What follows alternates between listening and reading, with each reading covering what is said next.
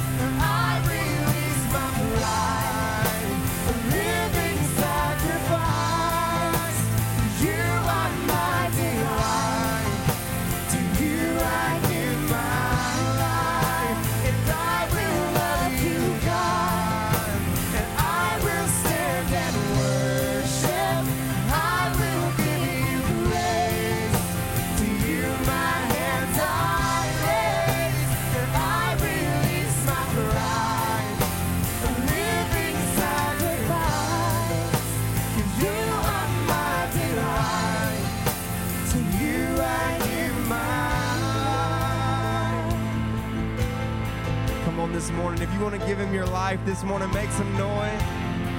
Lord, we thank you. God, we thank you this morning.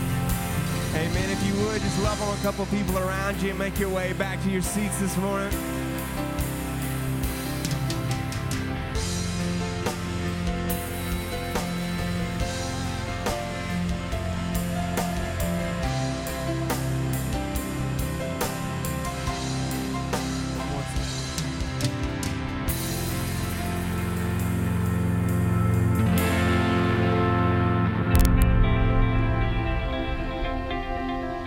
Welcome to Church on the Rock. We're so happy you're here worshiping with us today.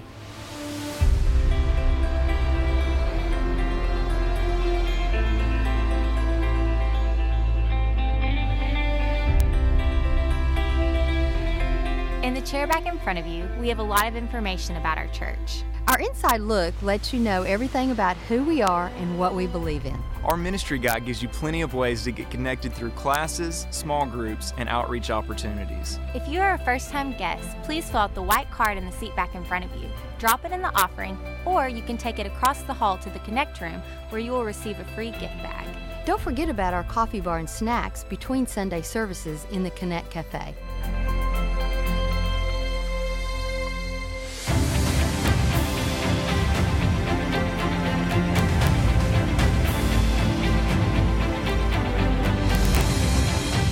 So glad you're here, and we hope you know that there's always a place for you at Church on the Rock.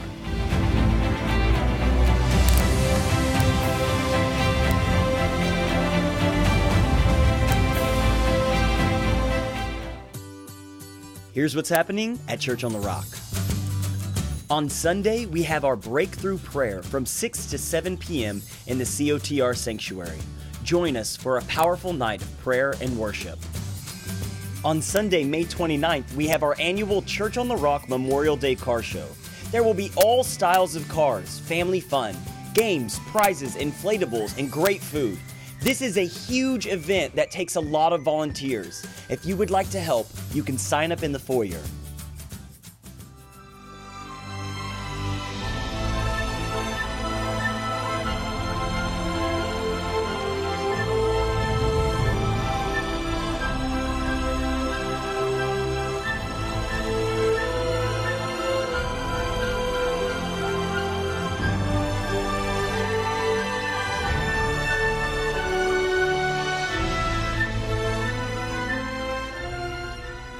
We want to give you a quick update on Imagine More. This is my daughter Bethany. She's the kids director upstairs, and I'm thrilled to tell you we just went over the half million dollar mark of cash that we've raised for Imagine More. But anyway, we need the building right now. But I got so excited the other day. I was telling uh, I was telling the staff about some classes I wanted to start this fall. I want to start a class on evangelism and discipleship, kind of a, uh, an overview of the Bible, uh, and a class on the gift of uh, prophecy. And then my staff said, We don't have any room for that. He was trying to move them upstairs, but we have the kids filling up almost every single room upstairs. And we just don't have room for three extra classes right now. Anyway, we've been at this a long time, but the good news is our architect is going to be done in about eight or nine weeks with the with the plans. But we need to raise some more cash. Uh, I'm asking God to give us at least a million dollars, and then that way we won't get ourselves in a bind borrowing money. But maybe God has blessed you in a very special way, and maybe part of that blessing is to be invested in His kingdom. And if you do, we hope you join with us and help us reach more people here in our Texarkana, USA. Thanks. Well, praise the Lord. Hey, thanks so much, all of you that have given in any way for our Imagine More. Many know when you invest in God's kingdom, it has an eternal value to it? And I want to encourage you, perhaps God has blessed you with wealth, and maybe you invest in His kingdom and we'll reach more folks. Uh, I want to celebrate something. Just a couple days ago, well, actually, yesterday they got back, Friday and Saturday. We had a group of our church leaders take 47 10 through 13 year olds. Now, how would you like to be with 50 kids, 10, year, 10 11 years old? Anyway, they did a purity weekend. And they spent uh, an evening and a day talking about sexual purity, about encouraging kids to make a choice towards staying a virgin until you get married, you know, all about things in the world that they don't hear from anywhere else. And it was a tremendous, tremendous weekend. Well, how many know we live in a world today? Well, that's not a popular message. Sexual purity has given way in America today to immorality in any form imaginable, and it's no big deal. I was deeply disappointed this week when our president issued a letter to every public school on behalf of the Department of Justice and Department of Education, every public school in America, telling them to make a place in their restrooms, in their locker rooms, in their showers for kids that feel like they're transgendered. In other words, if you're a boy, biological boy, but you feel like a girl, he's saying every public school in America has to let that kid use any bathroom, any shower uh, that they want to. But they also, he also issued a letter on Friday saying that any, any uh, uh, hospital, anyone that, uh, doctors or hospitals that receives any kind of federal, uh, federal monies, Medicaid or Medicare, things like that, that they have to provide services for gender transitioning, and they also have to provide an abortion. Now, can I tell you, friends, these are moral issues. These are not just, you know, things that we have preferences over. They're moral issues. For our kids, it has to do with their safety, it has to do with modesty, it has to do with the privacy of the rest of the kids. I mean, our nation's headed in the wrong direction. And I want to encourage you let your voice be heard in these issues. You know, you sometimes seems like you're helpless. Uh, I've joined the Target boycott. That seems to be uh, an effort in America as they're pushing this agenda our direction. Something else I'm going to encourage you to do is we are involved in encouraging people to support the repeal of the ordinance on the Arkansas side, bringing the same gender identity issues to Texarkana, Arkansas. And uh, these are yard signs. Uh, the vote is in about a month. And I'm going to give a whole sermon to this in the coming weeks because I feel it's a very, very important issue in our culture. Let me reiterate the fact that we as Christians love everyone. Everyone is welcome in our church. We're not better than anyone, but how many know there's right and there's wrong? And Christian people need to stand for biblical values. So I want to encourage you pick up some of these yard signs. They've got a little deal on the bottom. You can put them in your yard, especially if you live on the Arkansas side, but also on the Texas side. Uh, if you're Texas, uh, listen, this is a debate happening around America, and it also tells our Texas side community that hey, we don't want this same type issues on our side of the state line. So let me encourage you after service or in the lobby, make a small donation. It'll help us pick up some more signs. God bless you and thank you. I want to highlight one other thing that was in our video announcements. We got a car show coming up Memorial Day weekend, and you should have a little ticket invite in your bulletin. But don't look at this as just an advertisement. Look at it as an invite. And so hand these out. Look at it in some cases as a ticket to heaven. I mean, think about that. Somebody that might not come to church might come to a car show. And I'm not just saying might, they have. And because we have a little chapel service out there, people have gotten saved in that little chapel service, as well as coming to church. So grab these. There are as many as you want. They're on all the tables as you exit. If you want a couple hundred or something, uh, for some reason you're going to another car show or just in an area where you can drop these off, just ask me and we'll give you a bunch more. Also, need a lot of workers and make it a great event. God bless you. Amen. Amen. How's everybody doing this morning? Good. Everybody awake this morning? Okay. Hey, we are excited that you're here. Um, real fast, we just want to continue our worship this morning with our tithes and offerings. And there's a quick story that I wanted to share out of the book of Luke. And every time I've read this story, it's just four short scriptures, but it's to me, it's kind of oddly placed. Uh, right before this, Jesus is talking about tearing down the temple and rebuilding it in three days, and then it pauses and it gives a story about a widow woman giving something an offering. And uh, I just want to read these quick scriptures to you. Uh, this is found in Luke chapter 21, verses 1 through 4, and it says, Jesus looked up and saw the rich putting their gifts into the offering box, and he saw a poor widow put in two small copper coins, and he said, Truly I tell you, this poor widow has put in more than all of them. For they all contributed out of their abundance, but she, out of her poverty, put in all she had to live on. And there's three quick points that I want to make out of this message. And point number one is remember that God does not need our money, it is our privilege to give to Him. Giving is necessary for our sake, but it's not necessary for God's sake. And and I started thinking about this. You know, sometimes we feel like, well, well the church might need our money, or God, He, he places this burden on us to give 10%, and that's not it. God uh, enables us to give 10% because we know that when we give, that uh, it, it opens up blessings in our life. But point number two is a gift's value is determined by the spirit in which it is given God doesn't want grudgingly given money or guilt money. Uh, God loves a what? A what type of giver? A cheerful giver. And and you know, so many times we can come and we do offering every week, but we have the opportunity to give and to bring what we have to God, and that is an awesome thing. And on the last point, it says the value of a gift is determined by what it costs the giver this uh, this is what made the widow's gift so valuable. So this woman she gave uh, i mean really all that she had but going back to that second point, whenever we give, we have to make sure that we give with a cheerful and, and, and, a happy heart because God's not so concerned with what we give, but how we give. And it's just the same way in serving. You can come and serve at the church or, you know, in your job, but it's about our attitude and the way that we proceed doing that. But just know that um, as you give, our church, man, it turns your giving into, into ministry all over the world, all over in this community, in schools, high schools, junior highs. And we just want to encourage you. We want to thank you for being a giving church and uh, just be blessed as you give this morning. Amen. Amen.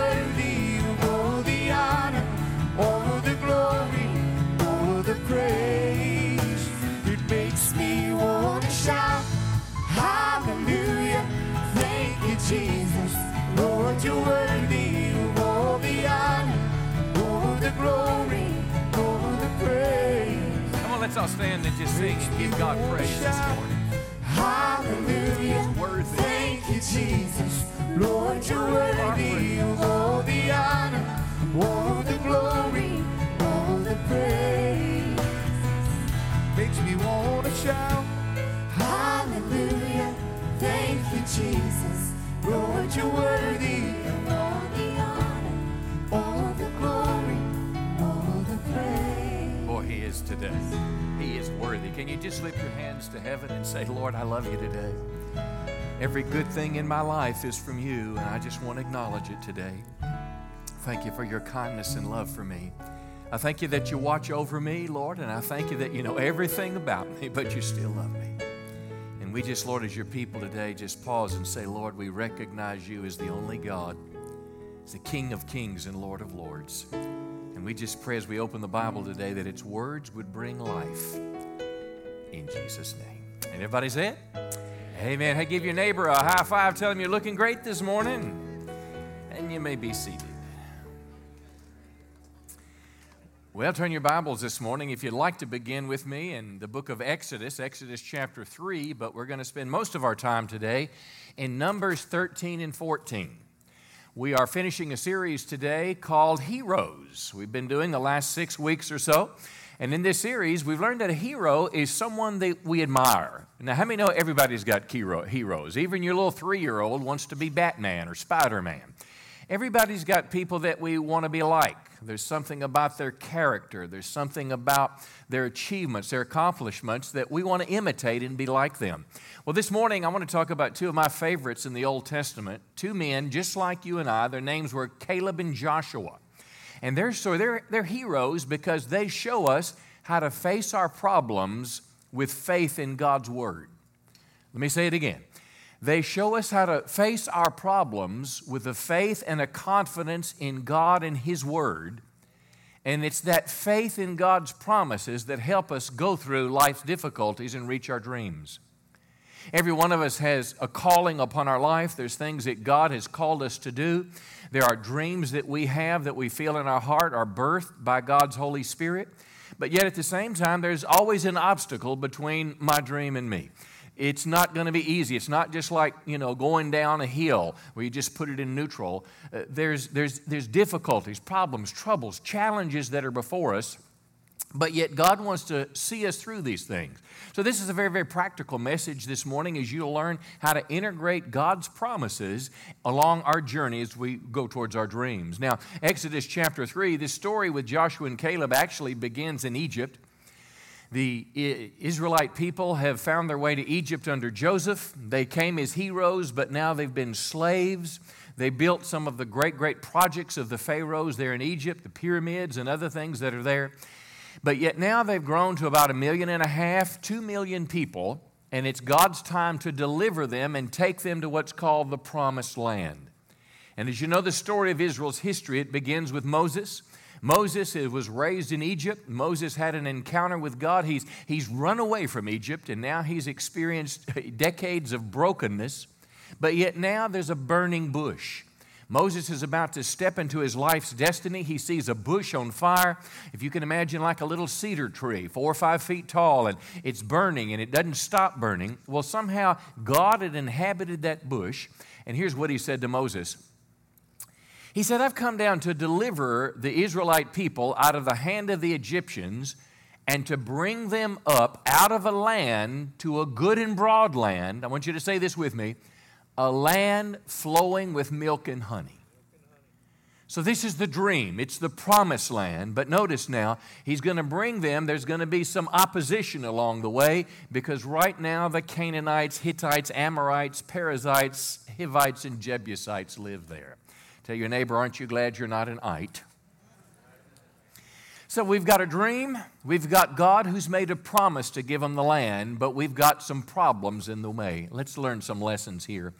Uh, I've entitled the message, I Believe God, and I want to go to Numbers 13 and 14. It describes the journey. And what we're going to do is we're going to read three or four verses and we're going to try to find a faith, a faith lesson in each verse, something that we can apply to our own lives about our journey of faith. And God, I've broadly entitled this section of questions, Whose report will you believe?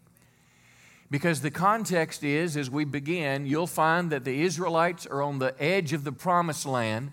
Uh, they sent, Moses is sending out spies to check it out, and they're almost at their destiny. Here's the first lesson, and it is this it is that faith, our faith, anchors itself in a word from God. So we're going to see that faith is not like, uh, uh, you know, I really want something. It's not like an Aladdin's lamp. If I just rub it hard enough, the genie's going to come out. But our faith is, is grounded, should be grounded and attached to a promise from God, a word from God whether it's a word about starting a business, whether it's a word about a marriage, about going to school, about starting a ministry, about God's provision. How many know God makes promises to us and He speaks to us? Numbers 13, verse 1, the scripture says, The Lord spoke to Moses. Now, I want to ask you a question. How many believe that God still speaks today? Let me see your hand. It's not a trick question, it's a serious question. And I don't necessarily mean the booming voice out of heaven, I don't necessarily mean the burning bush. But how many have just been reading through your Bible and it's like the words just jumped out on the page and you knew God was speaking to me? Yeah, sure.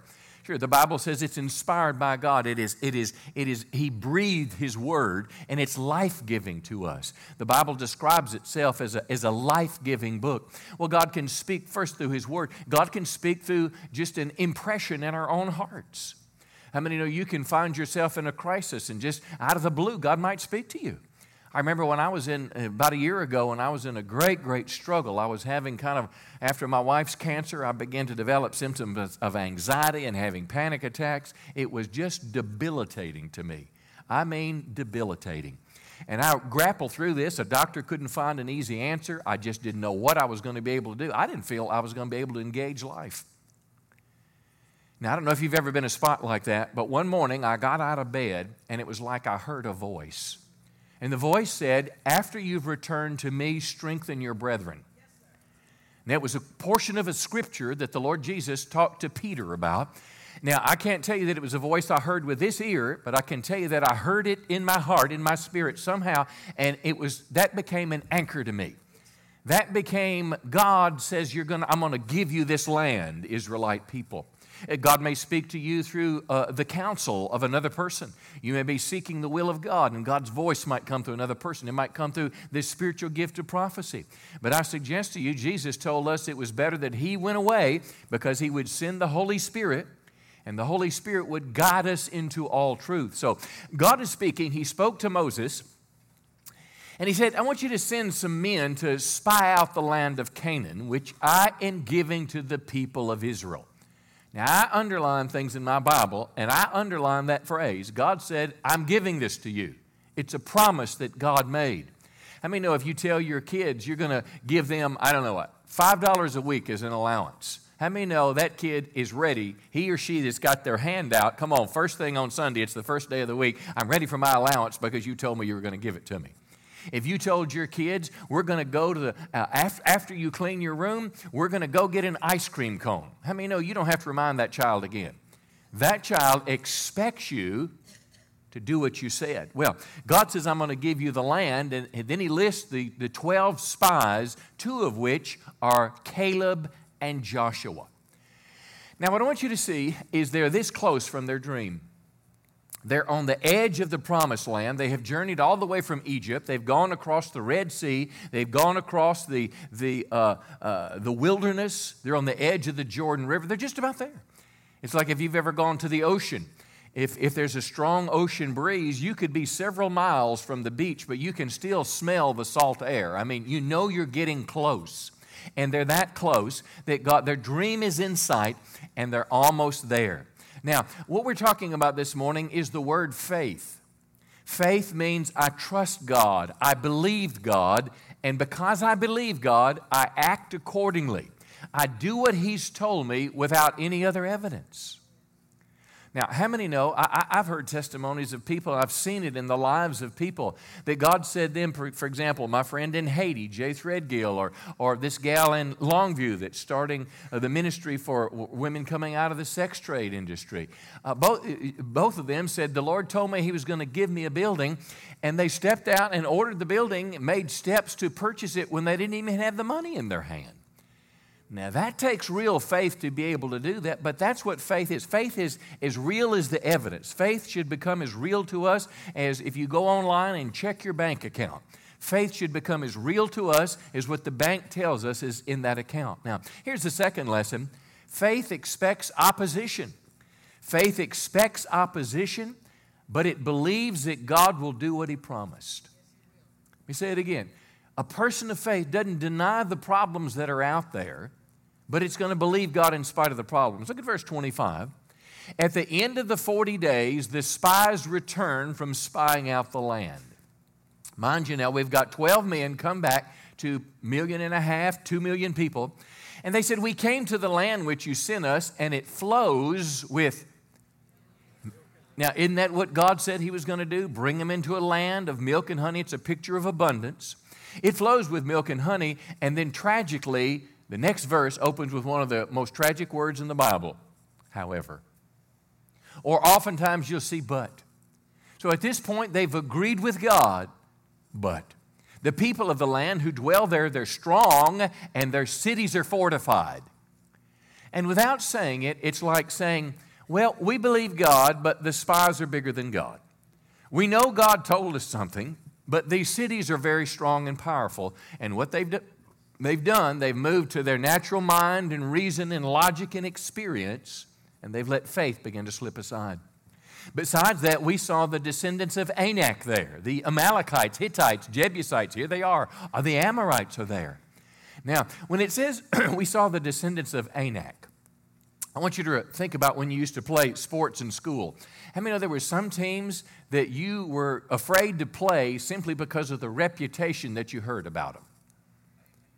I mean, the reputation was so overpowering that, golly, we can't even go out on the field because we're going to get killed, and you lost in your mind before you ever went out on the court.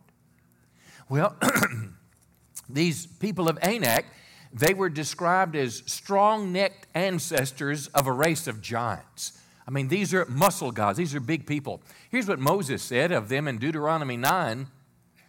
He said, The people are strong and tall, these descendants of the famous Anakite giants. and you've heard the saying, who can stand up to the Anakites. But recognize today, say this with me, that the Lord your God will subdue them. In other words, Moses affirmed who they were, big, strong guys, but God is going to do this for you, and you'll quickly conquer them and drive them out. Here's the phrase just as the Lord promised. So it's the promise that becomes an anchor to you. I remember when my wife began her battle with breast cancer several years ago. I remember the first 10 days, how tumultuous they were. And her process was a couple year process. I remember when we saw one of the surgeons, and he said, You might as well just give us your life this next year because we're going to own you. Well, before that happened, and I, we didn't know what was going to happen. Is she going to die? She, what, we, don't, we didn't know really anything. I'm reading my Bible one day in an obscure Old Testament passage, and it said this phrase, All is well. Now, I wasn't thinking about my wife's cancer. I wasn't looking for a quote verse to stand on. I was just reading my Bible, and it's like my Heavenly Father spoke to me. And at that point, I had a promise. It was at that point I had an anchor. It was at that point. And see, this is why we need to read our Bibles every day because God speaks to us. Well, this promise became an anchor that saw us through this storm, just like Joshua and Caleb had an anchor that they would go into the promised land. But unfortunately, 10 spies said, Hey, we're not going to believe what God says. Now let's keep reading. There's always going to be obstacles or anakites or giants between your dream. Here's the third one uh, faith sees what others don't see. It's as if faith has eyes to see, spiritual eyes. Look at verse 30. Caleb quieted the people. Now, mind you, now we've got 10 spies. They're talking to Moses, they're talking to leaders, to elders, large groups of people. But then Caleb speaks up. He said, Let us go up at once and occupy it, for we're, we're, we're well able to overcome it. Let us go up right now. Let's mobilize the people by tribes. Let us cross the Jordan River and go on in because we're well able to do it. Now, what is the difference between Caleb and the other spies? Now, if you don't hear another word I say today, hear this one. Caleb and Joshua had faith in God's promise, but the other 10 didn't. Two people said, Yes, I believe God in spite of what the circumstances tell me. 10 said, I don't. Hebrews tells us what this faith is all about. The New Testament says this it says, faith is the assurance of what we hope for. Faith is the confidence that what we hope for will actually happen. It is an active word. Uh, it, it, the New Century Version says faith means knowing something is real even if we can't see it. Faith stares or, or looks, uh, looks at the, the doctor's report I remember when our, one of her surgeons told us, he's a Christian man, thankfully, but he said, I've been specializing in cancer surgery, breast cancer surgery specifically for 20 years. And we were talking about alternative therapies and things. And he said, This is an aggressive form of cancer. If you don't treat this, as, this aggressively, she'll die. Now, how many know when you're looking at something like that, you thank God for doctors and thank God for their care. And I believe God is the one that revealed to the doctors the skill that they have. But how many know God was the one that made the promise and He could use a doctor or not use a doctor? God is the one that we put the anchor of our hope in. Well, this is real life stuff. Look at the fourth lesson faith demands we make a choice. Faith demands us to choose either believe God or believe the circumstances. You're either going to have to stand on what God said, all is well. When you've returned to me, strengthen the brethren. I, uh, listen, I, I, had to take several months off from doing what I do because my, this, these panic attacks were so severe that I was having. My son's wedding was coming up, and I was tortured for several months thinking I couldn't even do his wedding. And as I would have those feelings, I mean, know there's a difference between your feeling and your faith. These feelings would tell me I'm not going to be able to do it, but something would arise in my heart. The scripture in Philippians it says, I can do all things, say it with me, through Christ who strengthens me. Philippians also said, He who began the good work in me, he will bring it to completion until the day of Jesus Christ. I didn't have the strength within me, but the scripture says, When I'm weak, then I'm strong because His power works in us. It's almost like these scriptures, these promises from God became steps on a ladder to climb up to get to the top of the mountain to be able to put your foot on the head of the Amalekites to go forwards. So, what I'm telling you today is not just a nice story from the Old Testament.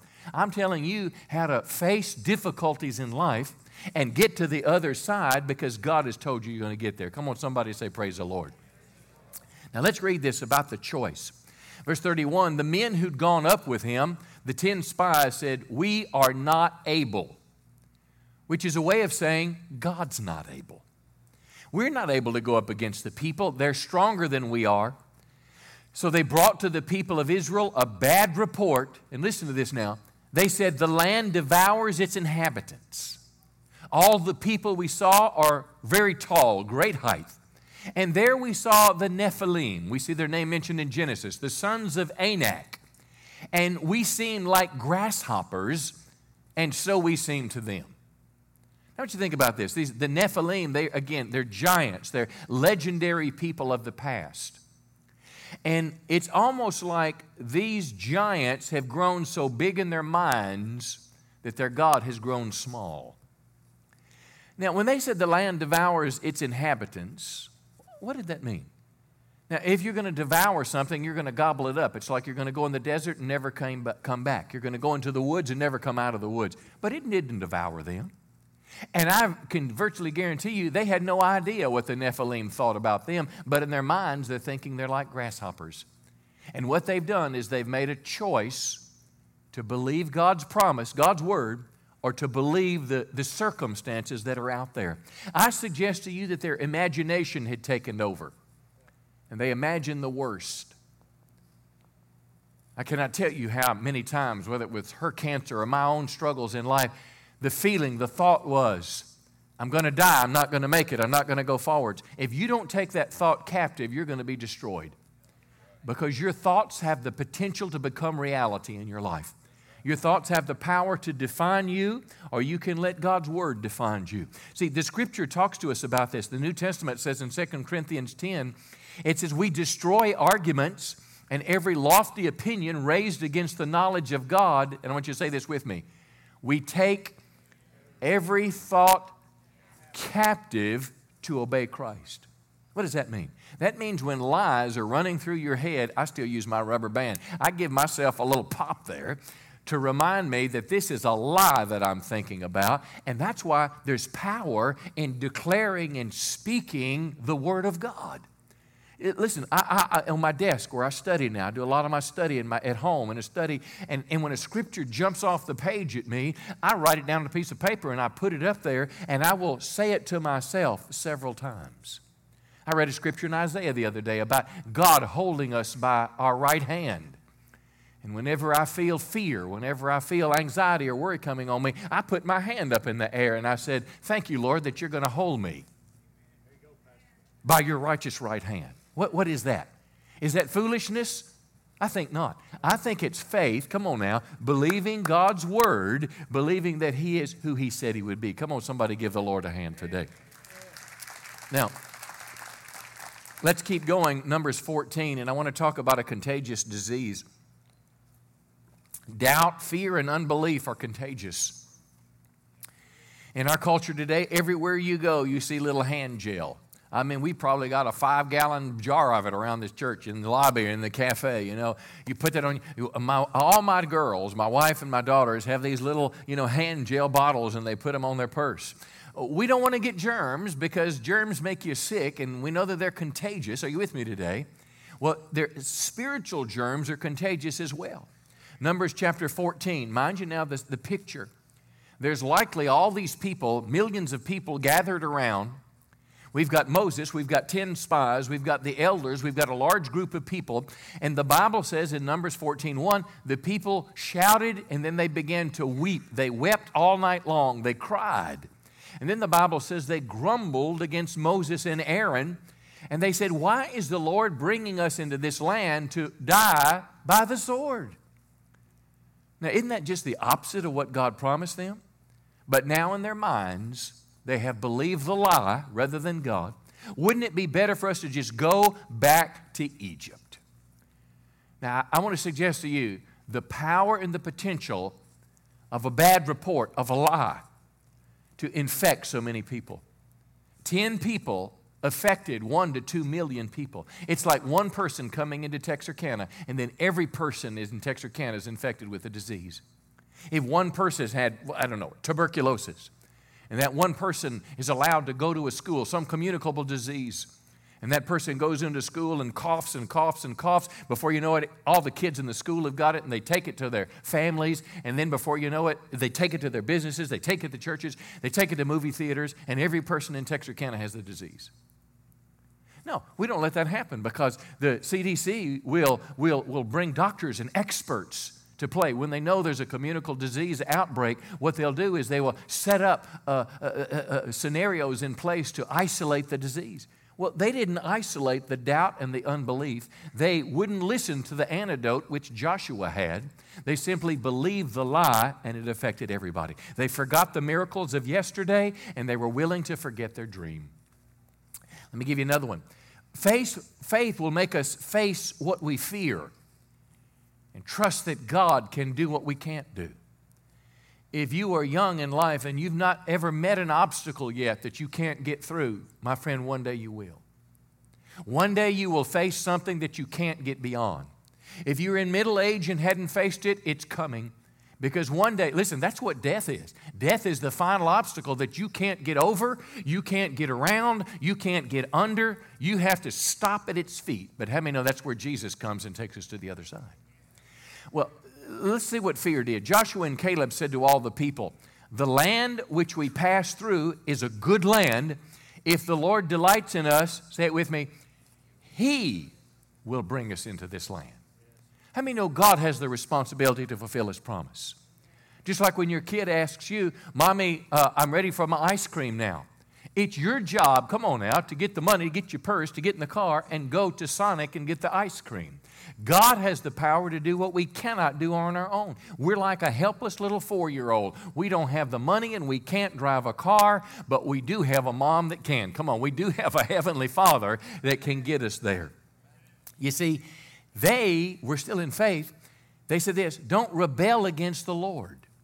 So now we see what they might have considered as reasonable, rational thought, or a conservative outlook of the problem, or an experienced, reasoned view the Bible said was rebellion. They're rebelling against the Lord. Don't fear the people of the land. Why? They're bread for us. In other words, with God, we're going to go right through them. Their protection is removed from them, and God is with us, so do not fear them. Now, isn't this the oddest thing that's unfolding?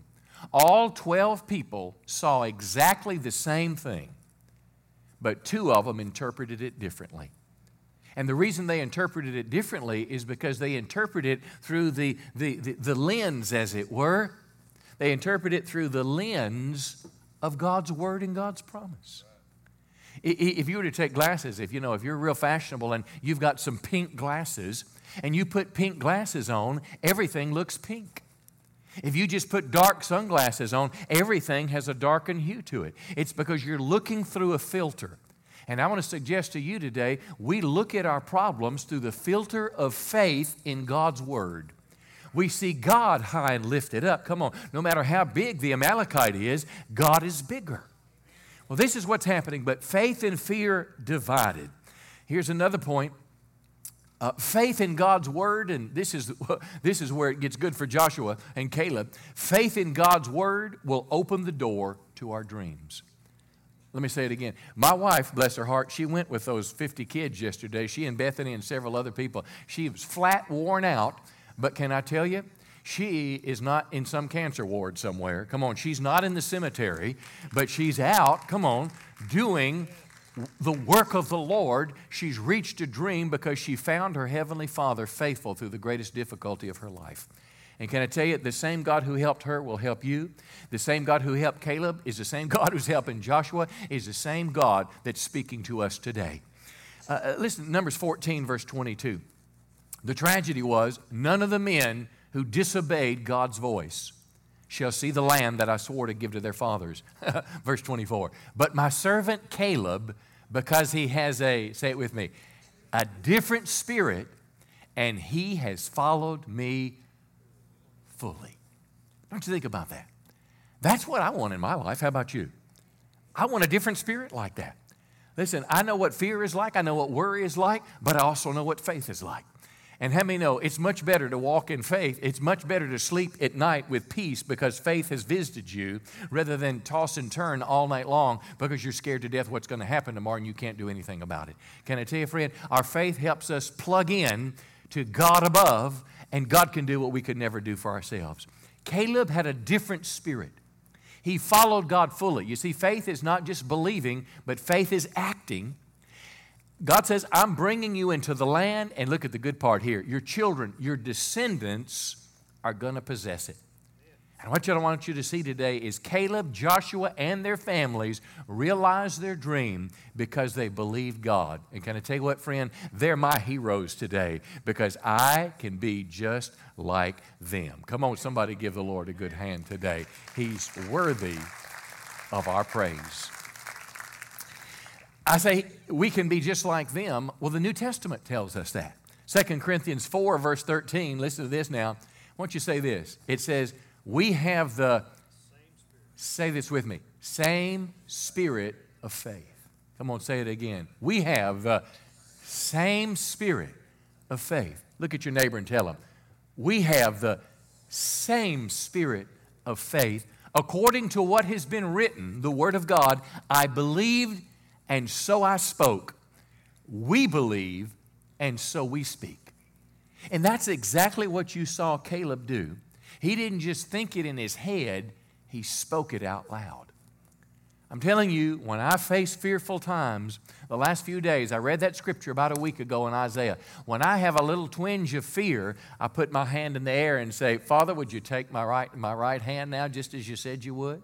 Or I say, Father, thank you that you're taking my hand. You say, oh, that's the power of positive thinking. No, it's not. It's the power of believing God's word. Come on. It's the spirit of faith that not only believes, but speaks. I'm going to close with this thought uh, faith is willing to wait. Now, this is my least favorite of all the lessons, but faith sometimes has to wait. We're still we're in Numbers now. We're in the end of Numbers, Numbers chapter 32, and it's kind of a summary here. God again speaking, Surely none of the men who came out of Egypt shall see the land that I swore to give them, because they have not wholly followed me, none except Caleb and Joshua, for they fully or they wholly follow the Lord. And the Lord's anger was kindled against Israel. Notice the phrase, He made them wander in the wilderness. How long? 40 years until all the generations that had done evil in the Lord's sight were gone. So, what's that saying to you? That's saying, after the two stood with God and the ten said no, God said, Everybody that's here today, all two million people, are going to walk in circles for 40 years. And in those 40 years, every grown man among you is going to die. And after the last one of that generation has died, then your children, led by Joshua and Caleb, are going to step into the promised land. But here's what I want you to see in this passage Joshua and Caleb had to waste 40 years of their life waiting. I don't want to use the word waste. They had to walk for 40 years, continuing to encourage the people that God's going to take us there as one by one these other people begin to die. And here's the lesson that I want you to learn from this today. Listen, because of their sin of their friends, they had to wait. And how many know people of faith often have to wait until God's timing is right? Sometimes we wait because we're waiting on someone else. But how many know Abraham had to wait for a long time to have a child? God told Abraham that he would have a baby in his old age, and he waited decades, and that child finally came. He was the father of faith. How many know Joseph as a 17 year old boy? Joseph had to wait. As a 17 year old boy, he had a dream, as Pastor Nick comes. Joseph had a dream as a 17 year old boy. And his dream was that one day he would rule the world. Well, guess what? He had to wait until he was 30, and then that dream comes to pass. How about the disciples in the New Testament? Jesus has been crucified. They're scared to death. How many know they had to wait for three days for everything to turn around? And after the resurrection happened, how many know that Jesus said, I want you to wait until the city of Jerusalem until the Spirit comes? How many know they had to wait until the day of Pentecost? And they just showed up every day praying, every day serving the Lord, every day doing what God had called them to do. And then suddenly the Holy Spirit was poured out. How many know you and I, as Christians, are waiting today for the second coming of Christ? See, waiting is a part of what we do, but we don't wait worrying, we don't wait in unbelief or doubt. We wait in faith. Come on, believing God's word is true to us and his promises are yes and amen. He is a good God and he keeps his word. Come on, somebody say, Praise the Lord this morning. He's worthy of all our praise. Why don't you stand to your feet just a moment? We've got a minute this morning to, to just pray and talk to the Lord. But I just want if you'd bow your head just a moment and say, Lord, what are you saying to me? Some of us here today, we've learned to live without faith. Got a little money in our pocket, got some measure of health. But yet it seems like our life is like a, a box. Not much is going on. For some of us that are here today, something has been awakened today. A belief that I can do more in my life than I thought possible. A belief that because God is for me, no one can stop me. A belief that no matter how big the obstacles, the giants are, the Nephilim, the sons of Anak, the Amorites, the Hittites, the Hivites, God is bigger than all of that stuff. He's bigger than any problem going on in America today. He's bigger than Hillary Clinton or Donald Trump. How many know He's bigger than Democrats and Republicans? God is on the throne. He's bigger than the value of our money. He's bigger than what's going on in the world towards this push towards globalism and a one world government. God is bigger. God is bigger than bathroom bills. He's bigger than all this stuff. This is what we want to have, Lord. We want to have faith. We want to have faith that believes the Word of God. We want to have a hearing ear that hears what the Holy Spirit says. And then we want to have courage to do what you say. I want you to just tell the Lord. I want you to visualize in your mind Joshua and Caleb looking at their giants and just saying to one another, God is bigger. God is able. God said He was giving us this land. Come on, let's just begin to sing and let the Holy Spirit's presence just fall afresh on us today. We wait, Lord, for you. We wait for. And we wait with confidence and hope. We wait for you. Come on, slip your hands to heaven with me. I wait, God, for you. We wait for you We wait for you, oh Lord. to walk in the. Thank you, God. We wait for you, God. We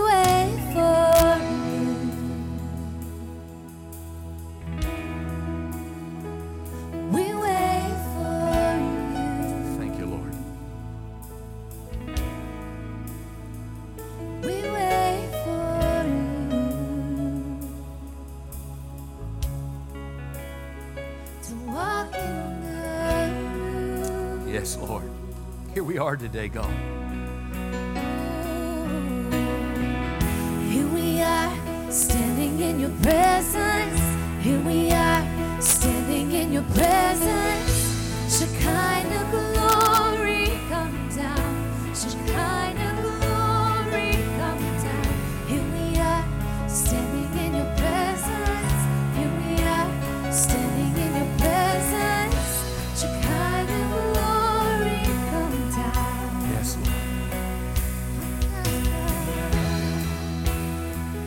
close our service today with an opportunity for a personal prayer for you. I know that in, in, whenever we open the Bible and talk, I mean, know God talks to us.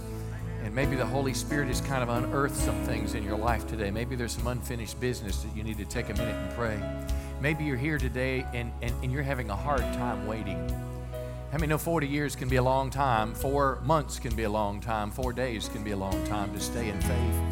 But if you're in the middle of something now and you're having a hard time waiting, we want to pray for you. Maybe you're in a situation like Linnell was or like I was before we got a word from God. We were just kind of like, eh, we didn't know what to do. We, were, we felt helpless. We were aimless. We, we didn't know what was going on until a word of God came. Maybe you're in a situation and, and, and you need a word from God. I could just believe today that just simply your act of faith, coming to let somebody pray for you, will move you one step closer to God speaking to you. But there's one most important thing I can tell you about this message today. There's one thing you don't have to wait for, and you don't have to wait to get right with God. You don't have to wait to get saved. You don't have to wait to receive Christ as your Savior. You don't have to wait to turn your heart and begin to follow Christ. You can do that this morning. You can take a step right now. If you're here today and you say, Pastor, I'm not where I need to be in my relationship with God, I've been going the other direction, but today I want to turn my heart back to Christ. You may be here today and you don't know if you'd go to heaven or hell if you died. Can I tell you, friend, all that can change today if you commit your life to Christ. You don't have to work your way into heaven. You don't have to do a series of good deeds. But if you put your trust in Christ and commit to follow Him, can I tell you, Jesus is a life changer. And He can do that this morning. And as we sing this next song, I'm going to encourage you. We're going to have our prayer teams going to come forward, and some are coming for prayer. But if you need to commit your life to Christ, if you need to get right with God, my friend, don't let anything stop you. When we begin to sing this song, I'm going to encourage you to just slip right over to this cross, and somebody's going to meet you there and pray for you for the greatest decision you'll ever make is committing your life to Christ. So our prayer team is coming to the front right now. Let's sing this one last time. Our prayer team is here there for you. If you want to be prayed for, if you need a connection with God before you go, if God is drawing you to this altar, you come. Most importantly, if you're making a step to Christ this morning, I want to encourage you to slip over to the cross because Jesus will change your life. I love you very much. Standing in your presence, here we are. Standing in your presence, Shekinah